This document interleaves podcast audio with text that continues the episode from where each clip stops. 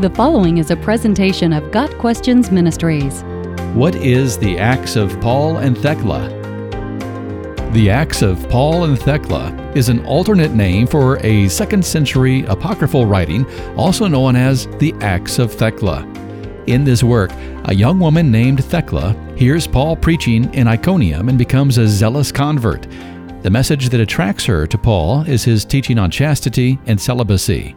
She breaks off her engagement and she follows Paul to jail, where she bribes the jailers and spends a night listening to him describe Christian doctrine.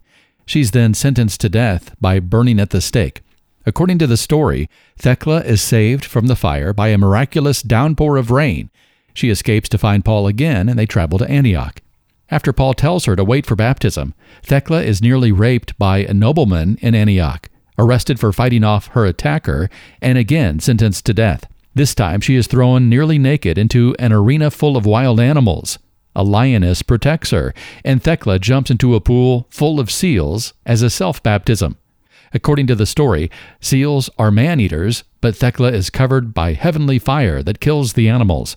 A third attempt is made to kill her via bulls, but she is once again saved by supernatural fire.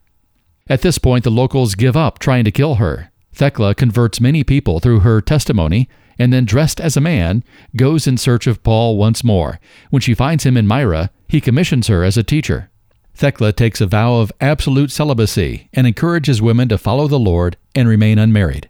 She becomes a hermit, living in a cave which supernaturally closes around her to protect her from another attempted rape. According to the Acts of Paul and Thecla, her life is spent in prayer, teaching, and performing healing miracles.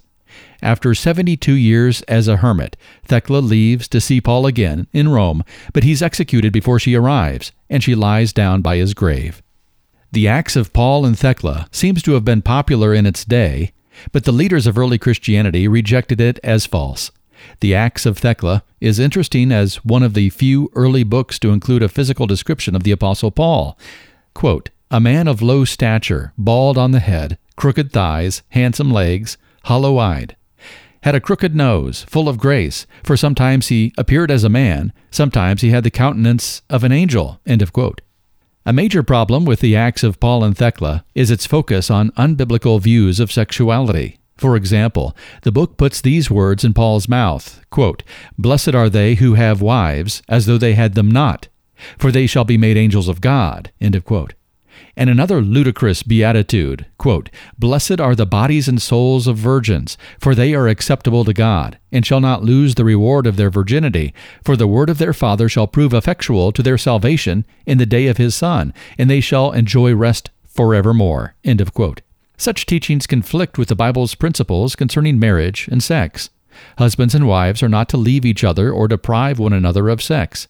Celibacy and asceticism do not earn salvation. Paul condemned those who forbid others to marry in 1 Timothy 4 verse 3. The emphasis on virginity and total denial of the flesh makes the Acts of Paul and Thecla a Gnostic writing. Ancient Gnosticism saw the body and all material things as inherently evil. Thecla's conversion is partly attributed to her desire to be blessed for abstaining from sex, pleasure, and so forth. This teaching on celibacy has made the book popular with those who believe that chastity is a requirement for spiritual service, such as in Catholicism. In fact, the Catholic Church has made Thecla a saint worthy of veneration, despite the fact that she probably never even existed. Got Questions Ministry seeks to glorify the Lord Jesus Christ by providing biblical answers to today's questions. Online at GotQuestions.org.